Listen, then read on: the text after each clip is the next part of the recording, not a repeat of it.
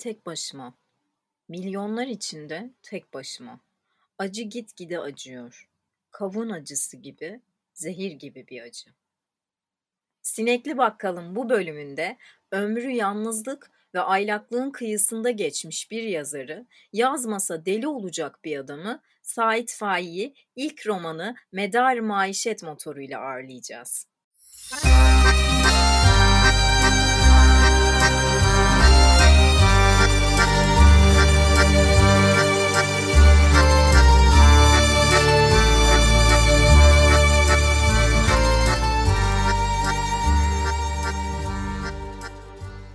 Bu ağır misafir öylesine kurulurken Burgaz'ın kıyısında bir kahveye ve öylece demlenirken sinek size onu anlatsın. Anlatsın ki Amerikalı büyük yazar Mark Twain adına kurulmuş derneğin üyesi olmasıyla başının ağrıları dinmeyen bu aylak adamın öyküleri medar maişet motoru gibi batmasın.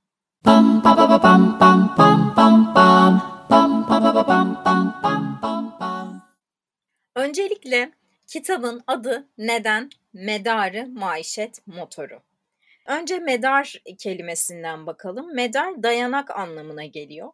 Maişet de geçim, geçinme anlamına geliyor ve Arapça kökenli iki ayrı kelime bunlar. Medar maişet dediğimizde de geçim sağlayacak iş, koşul anlamına geliyor ve medar maişet motoru da romana konu olan aslında e, romandaki karakterlerden birinin kullandığı bir tekne. Genel olarak zaten Medar-ı Maişet motoru balıkçıların hayatı özelinde yayılan bir hikayeler kakafonisi halinde olarak görülebilir. 13 Aralık 1944 tarihinde Başbakan Şükrü Saraçoğlu başkanlığında toplanan Bakanlar Kurulu tarafından alınan bir kararla Medar Maişet motoru toplatılır. Medar maişet motorunun toplatılma sebepleri geçmişe dönüp bakıldığında Sait Faik'in hikayeciliği az çok bilinen bir şeydir. Sait Faik'i tanımayan yoktur açıkçası. Varsa da lütfen sinekli bakkalı derhal terk etsin. Rica ediyorum. Buyurunuz çıkışlar sağdan efendim.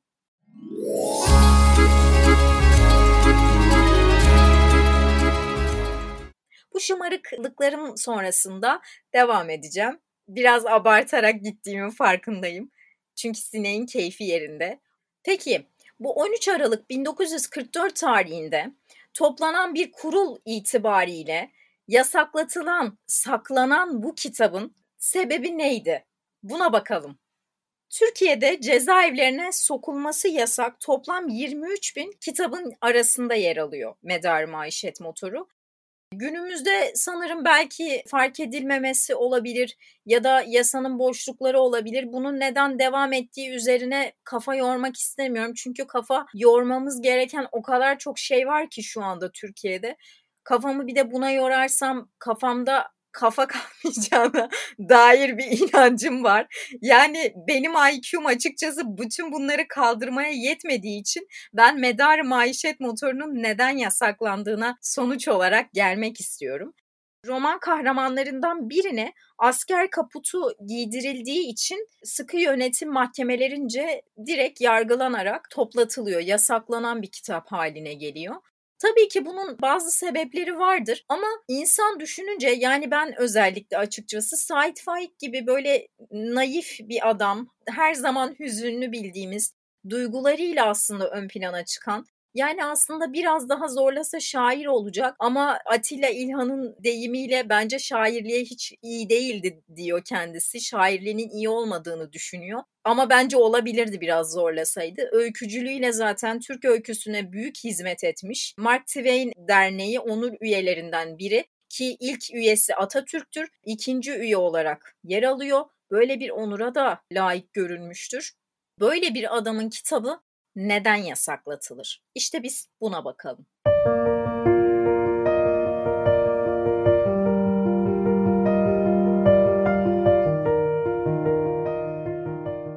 Said Faik kitabın yasaklatılacağını, yasaklanacağını bir şekilde öğreniyor. Yani duyumlar ortaya çıkıyor. Dedikodusu kendisinden önce geliyor aslında öyle söyleyelim. Ahmet İhsan Basım Evi'nde basılan bu kitap Medarı Maişet Motoru'nun henüz bu toplatılma aşamasındayken hani toplanabileceği ihtimali zaten yayınlanmadan önce de böyle ortalığa düşüyor. Ancak yayınlandıktan sonra zaten yasaklanıyor. Sait Faik bu ihtimali göz önüne alarak Neşriyat Müdürlüğü'ne dilekçeyle başvuruyor. Yani bu kitapla alakalı olarak ancak başvurusu reddediliyor. Medar maişet motorunun aslında bu yasaklanma ya daha doğrusu yayınlanma, toplatılma, yasaklanma macerası ile ilgili olarak yaşananlar sadece bundan da ibaret değil. Biraz çetrefilli bir süreç oluyor her manada. Yani gerçekten bu kitabın başına gelen pişmiş tavuğun başına gelmemiş diyebiliriz. Çünkü ciddi manada ilginç hikayeler anlatılıyor Medar Maişet motoru ile alakalı olarak. Ve kitaba baktığınızda da göreceksiniz. Yani bir Nabokov'un Lolita'sı ya da bir Fikrimin İnce Gülündeki gibi Bayram'ın verdiği hani bu Adalet Ağoğlu'nun siyasi profili gibi ya da Sevgi Soysal'ın Yürümek kitabındaki bir erotizm mi denir? Bunun bu kadar zirvede yaşanması gibi bir durum kesinlikle söz konusu değil ve kitabın neden yasaklatıldığını okuduğunuzda anlamayacaksınız. Yani biz bu zamanın insanları olarak aslında anlayamayabiliyoruz. Belki anlarız bilmiyorum. Belki de ben kalın kafalıyımdır ama e, bu biraz da şey evet şu anda ironi yapma zamanım geldi gibi düşünürsek her türlü şey yapılabilir ama yani şöyle demek istiyorum sözün özü kitabın toplatılmasındaki ilginçlikler bir yana nasıl toplatıldığı ve nerede istiflendiğine dair de Necip Fazıl dikkat çekici bir olaydan bahsediyor. Evet gerçekten Necip Fazıl bahsediyor ve şu dipnotu da vermek istiyorum. O dönemin yazarları arasında şöyle bir konuşma da geçiyor. Bir gazetede okudum bunu da. O dönemin gazetelerinde. Necip Fazıl'ın ispiyonladığı, kitabı şikayet ettirdiği gibi. Yani bana açıkçası çok mantıklı gelmedi. Ya da ben dönemi çok anlayamadığım için, ilişkilere hakim olmadığım için de olabilir. Ama yani bir yazar bir yazara bunu neden yapsın? Keza Sait Faik böyle insanlarla arası çok kötü olan biri değil. Evet biraz aksi biriymiş ama yani insan genel olarak da insan ilişkileri sağlam biri. Biraz se- sevgi dolu biri aslında düşünüldüğünde. Bu açıkçası bana çok gerçekçi gelmedi ama yine de bu bilgiyi sizinle paylaşarak kendim kadar sizin de aklınızı karıştırmak istedim. Konumuza dönecek olursak adamın birini bir gece yarısı emniyet müdürlüğünde alıkoymaları gerekiyor ve adam girdiği karanlık odada şöyle uzanacak bir yer ararken köşede yığınla kitap durduğunu fark ediyor. Gece onların üzerinde yatıyor. Sabah uyandığında da gece kendisine yataklık eden bu kitaplardan bir tekini alıp bakınca bir de ne görse beğenirsiniz. Medarı maişet motoru. Yani bir kitabın hak ettiği yer burası mıdır ya? Yani çok ilginç gerçekten. Böyle bir hikaye anlatılıyor Medar Maişet motoruyla alakalı olarak. Ve zaten Said Faik bu durumun ceremesini de çok çekiyor. Bu kitap için üzülüyor. Çünkü ömrünün son zamanları diyebileceğimiz zaten Said Faik'i çok erken kaybettik. Ömrünün son e, kitapta hani ilk romanı zaten 1944 yılında bu kitap yayınlanıyor. 1954 yılında da Said Faik'i kaybediyoruz. Yani arada zaten hani bu böyle son dönemlerinde yayınladığı bir kitap zaten hastalıkla bir boğuşuyor, siroz rahatsızlığıyla boğuşuyor, onun ceremesini, ızdırabını çekiyor. Bir de üzerine bu tuz biber oluyor. Ünlü yazarlardan, dönemin yazarlarından daha doğrusu Ömer Faruk Toprak ondan bahsettiği bir yazısı var. Bu yazıda bir gün Taksim'de karşılaştıklarını anlatıyor. Bir hikayesi var kendisiyle. Zaten Sait Faik'i eğer Burgazada da bulamazsanız Taksim civarında bulursunuz. İstiklal civarında kendisi sürekli yürür. Zaten Orhan Veli ile de çok yakın arkadaşlardır. Orhan Veli ile ilgili anlatılan hikayeleri de bilmiyorum. Yani liseden beri ben kendim için söyleyebilirim. Liseden beri anlatılan bir hikaye vardır. Orhan Veli çok yürürmüş. Ee, Orhan Veli'nin hatta e, şey diyebiliyorum. E, Sarıyer'den başlayarak e, Evet şu an coğrafi olarak oturtamadım. Ama çok yürüdüğünü bilmenizi isterim. Sinek size bu bilgiyi sundu. Detaylı ya da detaysız elimizde bir bilgi var ona bakalım. E, ama çok yürüdüğünü biliyoruz Orhan Veli'nin de. Zaten çok yakın arkadaşlar. Sait Faik de gerçekten çok yürüyen biri ve Taksim civarında işte kendisiyle karşılaşıyor. Aynı şekilde Yaşar Kemal'in de bir karşılaşması var. Onu sonunda anlatacağım. Ömer Faruk Toprak'la karşılaştığında şey diyor. Kendisiyle işte şöyle bir halini hatrını soruyor Sait Faik'e ve kitapla alakalı Medar Maişet motorunun durumuyla alakalı soru yönelttiğinde Sait Faik şöyle söylüyor. Kitapta propaganda varmış. Gitti bizim paralar. Satılan kitapların parasını topluyorum. Bakın bir yazarı ne hale getirilmiş. Yani hani acı bir şey gerçekten düşününce. Sait Faik zaten ömrü boyunca böyle çalışmış biri değil. Küçük çaplı işlerde oyalansa da kesinlikle hayatı boyunca belirli bir işte tutunduğunu görmüyoruz. Aylaklık eden biri. Ailesinin durumu iyi. Babasını erken yaşta kaybetse de annesi kendisini himayesi altına alıyor. Zaten annesiyle olan ilişkisi çok başka Sait Faik'in. Hayatı boyunca da annesinin himayesi altında yaşıyor. Bununla birlikte de ömrü boyunca hiç çalışmıyor. Kendisiyle ilgili Atilla İlhan'ın bir anlattığı bir hikaye var. Yurt dışına çıkarken meslek kısmına işsiz yazılıyor. Yazar yerine yazar yazılamıyor. İşsiz yazılıyor ve bu Said Faik'in Atilla İlhan'ın anlattığına göre çok canını sıkıyor. Kendisi işsiz kelimesinden hoşlanmıyor. Buradan anlıyoruz. Ama ömrü boyunca da çalışmak meselesine mesafeli duruyor.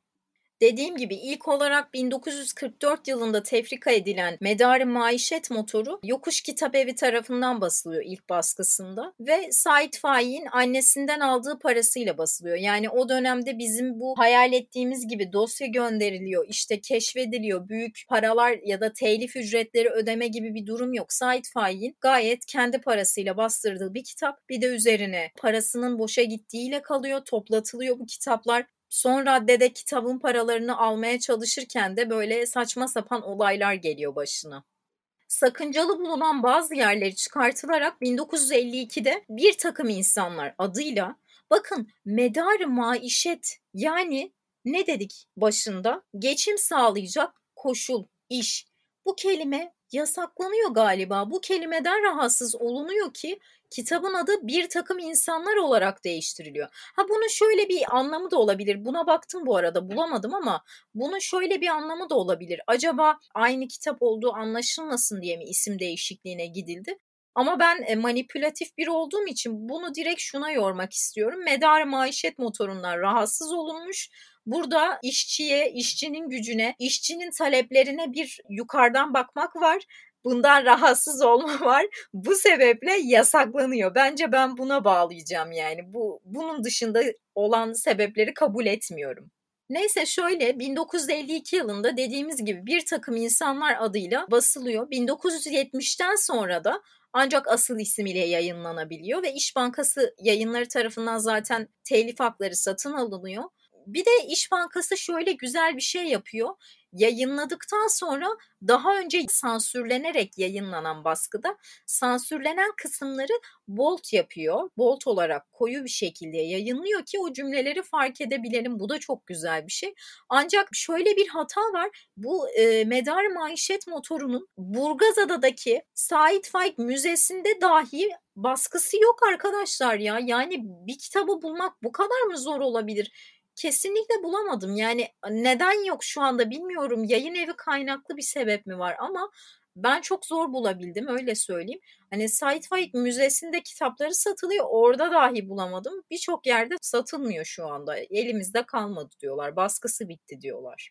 Şimdi romana gelecek olursak da bu çıkartılan yani romanda sansürlenen cümleler de cümle ve paragraflar incelendiğinde de bunların çoğu sosyal adaletin sağlanması, yoksulluğun azaltılması gibi eşitlikçi, özgürlükçü düşünceler içeren cümleler. Yani Said Faik'in insan sevgisinden ileri gelen empati duygusunun harekete geçtiğini gördüğümüz bu insanların yoksulluğunun son bulması, daha rahat şartlarda emeklerinin karşılıklarını alarak yaşayabilecekleri bir dünya hayalinden çıkan bir roman, sadece bir talebin, bir hayalin bile üzerine siyah bir perde çekildiği bir hükümet sistemi tarafından adeta banlanıyor, sansürleniyor. Hayatımızda görüp görebileceğimiz en büyük saçmalıklardan biri. Keza bu sinek de zaten bu program boyunca bu saçmalıklara atıp tutmaktan asla yılmadı. Bakalım daha neler göreceğiz. Neyse biraz sakinleşelim.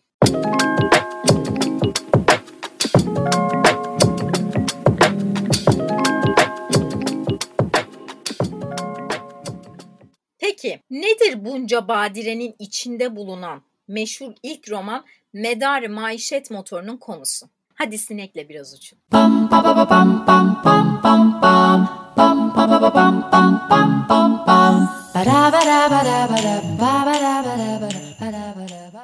Bütün anlaşamamazlıklar belki de kuvvetlinin zayıftan aldığı toprak yüzünden çıkmış. Hala da çıkmakta. Bütün anlaşamamazlıklar belki de kuvvetlinin zayıftan aldığı toprak yüzünden çıkmış. Hala da çıkmakta. Evet, sürü bizim ama etraf köyler de bizim.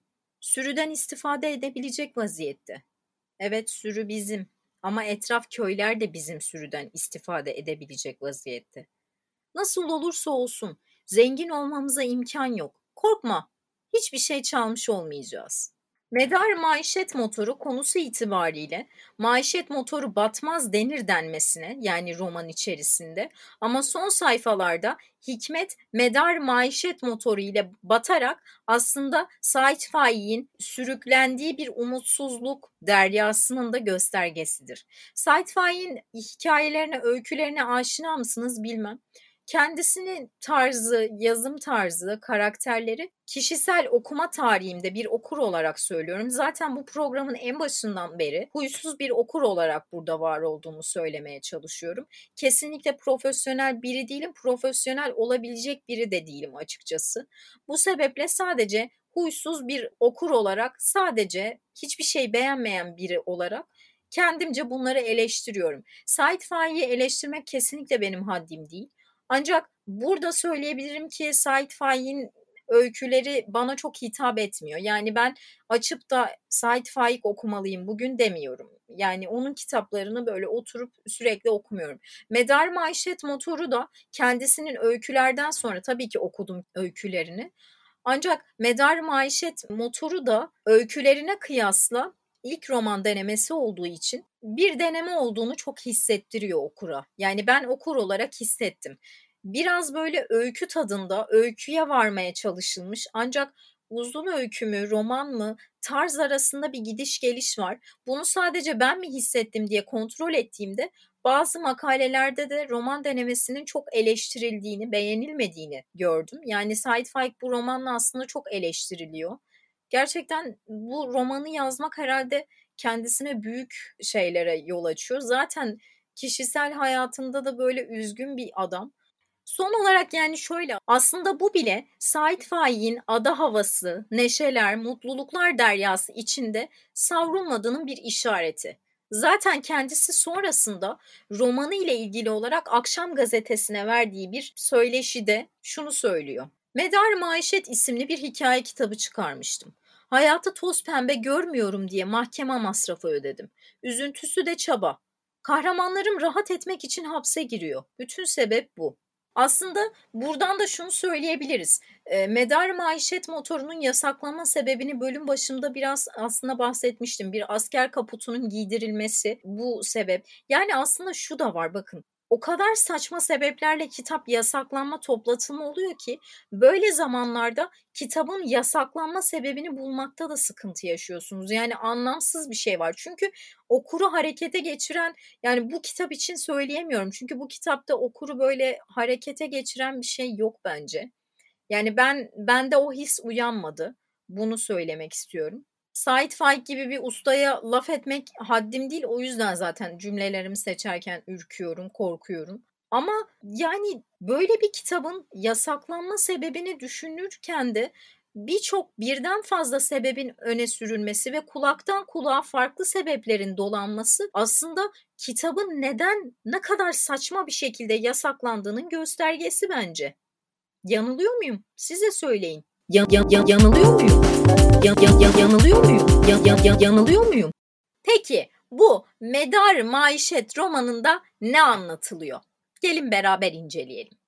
Romanda Aslında romanın ilk bölümü ve ikinci bölümünde biz farklı iki karakterin yolculuğuna çıkınca ilk etapta ben onu şöyle düşündüm. Acaba Allah Allah dedim ben bir öykü okuyacağım galiba. Çünkü roman yazıyor kapakta ama öykü mü gibi düşünebiliyorsunuz. Ancak şöyle bir durum var. Sait Faik'in ilk roman denemesi olduğu için aslında ilk etapta biraz böyle bir öykü denemesiyle birlikte konforlu alanından çıkarak başlıyor. Yani romana evrilirken konforlu alanı olan öyküden yola çıkıyor. Bunu görüyoruz. Romanın ilk bölümünde Aylak Ali Rıza dediğimiz işsiz güçsüz bütün parasını içkiye veren iki çocuğu olan ancak bu iki çocuğuna bakmayı beceremeyen bir adamın Berber Kir Dimitri adında Rum bir Burgaz adamın berberine kızını çırak olarak vermesini görüyoruz. Bunu konu alıyor. Ve roman içerisinde şöyle bir şey var. Konuşurlarken kendi aralarında şunu söylüyorlar. Adanın çocuklarına iş verelim. Adanın çocukları önceliğimiz olsun. Adada yaşayan çocuklar önceliğimiz olsun ki onlar işsiz kalmasın. Yani evet roman içerisinde bir iş bulma, bir geçim sıkıntısı yaşama problemi var. Ama bu gerçek hayatta da var ki bunu yansıtıyor. Yani tamamen hayal dünyasında yaşamıyor. Said Faik'ten bahsedildiğinde aslında biraz insanların gözü içerisinde. Yani ben Said Faik'i hiç okumadığım zamanlarda şöyle söyleyeyim. Kendisiyle ilgili bahsedilenlerden Burgazada'dan, öykülerinden, yazmasaydım deli olacaktım, aylaklığından. Bunlar da düşünüldüğünde ben onu sadece e, dünyadan uzak yaşayan, sadece keyfiyete düşkünlüğüyle bilinen biri olduğunu düşünürdüm. Ancak gerçek hayatı da görmeye başladığını, bunun üzerine yazdığını gördüğünüzde de aksine hani pembe bir balonun içerisinde yaşamadığını zaten kendisi de söylüyor. Ve bir yazarın toplumun gerçeklerinden ne kadar uzak kalabilir ki? Yani bunun bunu ne kadar kabullenebilirsiniz? Bir yazar toplumla bağ kurmalıdır. Zaten bağ vardır. Burada yine şunu düşüneceğim. Bir yazar toplumun gerçeklerinden elbette feyz alır. Kendi hayatından elbette feyz alır. Ancak bir romanda metoda metot, sosyal meselelere değinmek durumunda da zorunluluğu da yoktur. Ama değinmesi de elbette kendisinin çıkarınadır. Çünkü okur daha kolay bağ kurabilir. Şimdi Sait Faik de yaptığı şeyde Aylak Ali Rıza'nın kızı Meleği bir kız çocuğunu berberin yanına çırak olarak vermesi, bir berbere çırak vermesi ve Meleğin bir kadın berberi olarak yetişmesi, gelişmesi ve sonrasında ikinci bölümde de Fahri adında üniversite öğrencisi olan Fahri'nin daha doğrusu şöyle söyleyeyim Adapazarı'nda üniversite okuyarak Burgazada'ya sonrasında yerleşen Fahri'nin Melek'le olan tanışması, kavuşamamaları. Yani bu süreçlerde aksine e, Fahri'nin ölen nişanlısı bu süreçlerde aslında bahsetmek istediği Sait Faik'in yani bu insanların ortak noktası, temel noktası geçim sıkıntısı. Yaşadıkları hayata tutunmaya çalışan tam anlamıyla romanın adıyla geçim sağlamaya, medar maişet motorunu döndürmeye çalışmaları. Nitekim Aylak Ali Rıza'nın oğlu arkadaşlarıyla birlikte eve çıkıyor ve arkadaşları hırsızlık yapılınca kendisi de nezarete atılıyor. Arkadaşları da şey diyor boş ver hani bu gece burada en azından yiyip içeriz gibi bu, bu şekilde bakılıyor. Yani bu düşünüldüğünde bence bunun yasaklanmak için bir sebep olarak algılanması elbette o dönemin hükümeti için bir alter ego oluşturması yönüyle dikkat çekebilir. Şimdi şöyle bir durum da var aslında. Ali Rıza Efendi'nin bu Aylak Ali Rıza'nın emekliliği sonrasında yani emekli bir adam aslında. Evet alkole bağımlılığı var. Aylak bir adam ailesine bakamıyor vesaire geçim sıkıntısı dolayısıyla hayata tutunmak durumunda ve bu sebeple zaten kızını çalıştırıyor. Oğlu Hikmet'i de kızı Meleği verdiği berber olarak yetiştiriyor. Bir erkek berberine veriyor ve orada bir kadın berberi olarak yetişiyor Melek. Başarılı da oluyor. Ancak baktığımızda Hikmet'i de medar maişet motoruna yani bir balıkçı teknesine veriyor. Medar maişet motoruna romanın başında bir şey diyor hani asla batmaz bu denilen balıkçı motorunun zaten romanın sonunda battığını görüyoruz.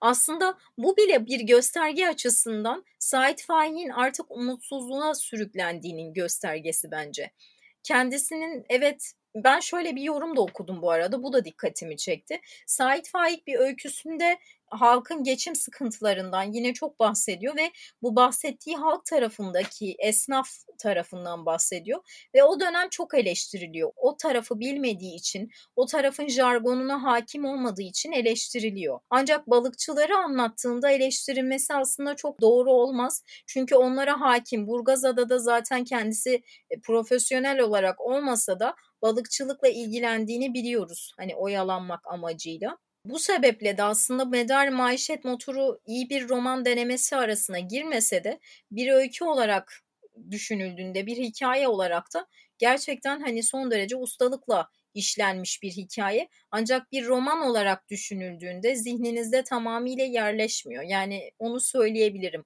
Hani bana muhteşem bir roman deneyimi yaşattı desem doğru olmaz. Son olarak bu muhteşem adamın, bu aylak adamın ilk romanından hareketle sineğin üzerinde uçuşup uçuşup durduğu, yer yer konduğu bu bölümün sonuna gelmiş bulunuyoruz. Sinekli Bakkal'ın bu bölümünde Sait Faik'in Medare Maişet motorunu konuk aldık. İyi ki de aldık. Sait Faik her zaman hissettirdikleriyle bence öyküsünde ve bu romanında kendisinin Burgazada'daki o muhteşem Sait Faik Müzesi mutlaka gitmenizi öneriyorum bu arada. Hissettirdikleriyle her zaman özel bence. Sait Faik'in zaten ne kadar kıymetli bir insan olduğu yazarlık kariyeri dışında kendisinin evinin, bütün mal varlığının Darüşşafaka cemiyetine bağışlanmasıyla alakalı zaten daha fazla konuşmaya gerek yok. Bu bölümü dinleyenler arasında belki Darüşşafaka cemiyetine bağışta bulunmak isteyen olur. Öyle düşünüyorum. Ve lütfen hani orada Darüşşafaka cemiyetinde maddi imkanları el vermeyen, annesi ya da babasını kaybetmiş çocuklara müthiş eğitim olanakları sağlanıyor ve gerçekten bu çocuklar özenle seçiliyor, sınavlara sokuluyor ve her türlü imkan kendilerine sağlanıyor. Böyle bir kurum zaten eşsiz Türkiye'de. Bu sebeple bile e, Sait Faik'in anısını yaşatması sebebiyle de gerçekten takdire değer işler yapıyorlar. Ve mutlaka size önerebileceğim Sait Faik'i seviyorsanız, bu bölümle okumaya karar verdiyseniz Burgazada'ya mutlaka gidin. Müthiş bir yer. Burgazada bir de şöyle bir özelliği var. Size bunu da söylemek istiyorum bitirirken. Burgazada'ya gittiğinizde eğer bir yerin yerlisi değilseniz mesela büyük adanın öyle bir özelliği yoktur. Büyük adaya gittiğinizde sizi hemen kabul eder. Siz orada turistsinizdir. Bisiklete binersiniz, adayı turlarsınız. Zaten oradaki bütün esnaf turist avlamaya gelmiştir. Bu şekilde ilerler. Ama Burgazada'nın böyle bir özelliği yok. Burgazada içerisinde sizi kabul etmezler. Kendinizi kabul ettirmek durumundasınız. İşte bu yüzden Burgazada çok güzel. Çünkü yerlileri varsa yani turistten çok yerli görüyorsunuz müthiş yokuşları var, müthiş manzaraları var ve gittiğinizde size iki de öneri söyleyeyim. İskeleye yakın olan pastanede Bal Baba'ydı sanırım tatlının adı. Ballı Baba mıydı? Öyle bir şeydi. baba kelimesi geçtiği için aklımda kalmış. Bir de milföy tatlıları var. Müthiş lezzetli. Kesinlikle yemenizi öneririm bu Sinekli Bakkal podcast'te de iyice bir gezi vloguna, diğer diğer Anadolu vloguna dönmeye başladı. O yüzden bitirirken söylemek istediğim bu bölümü çekmeden önce Burgazada'ya gidip Sait Faik'in yaşadığı evi, yazı masasını, gezdiği sokakları bir arşınlamak istedim, ruhuna girmek istedim ve gerçekten iyi ki de yapmışım. Bu bölümü kaydederken aslında burnumda böyle tuzlu bir deniz kokusu var. Onun üzerine sanki böyle Sait Faik'in hayaleti şapkasını takmış da o yokuştan aşağı kıyıya doğru iniyor da kahveye inecek. Balıkçılarla sohbet edecek. Sabahın köründe içmeye başlamış olan ressama takılacakmış gibi geliyor ki öyle bir ressam gerçekten var. Adını bilmiyorum ama sabah onda içmeye başlamıştı. Bu da müthiş bir ayrıntı. Yani böyle bir ruhu olan bir insan ne kadar kötü olabilir ki? Neden yasaklanır ki? Bölümün sonunda bir kitabın yasaklanmasına daha üzülerek bitiriyorum ve Sinekli Bakkal'ı takip etmenizi öneriyorum. Çünkü çok daha güzel bölümler gelecek. Dinlediğiniz için teşekkür ederim. Kendinize iyi bakın. Görüşmek üzere.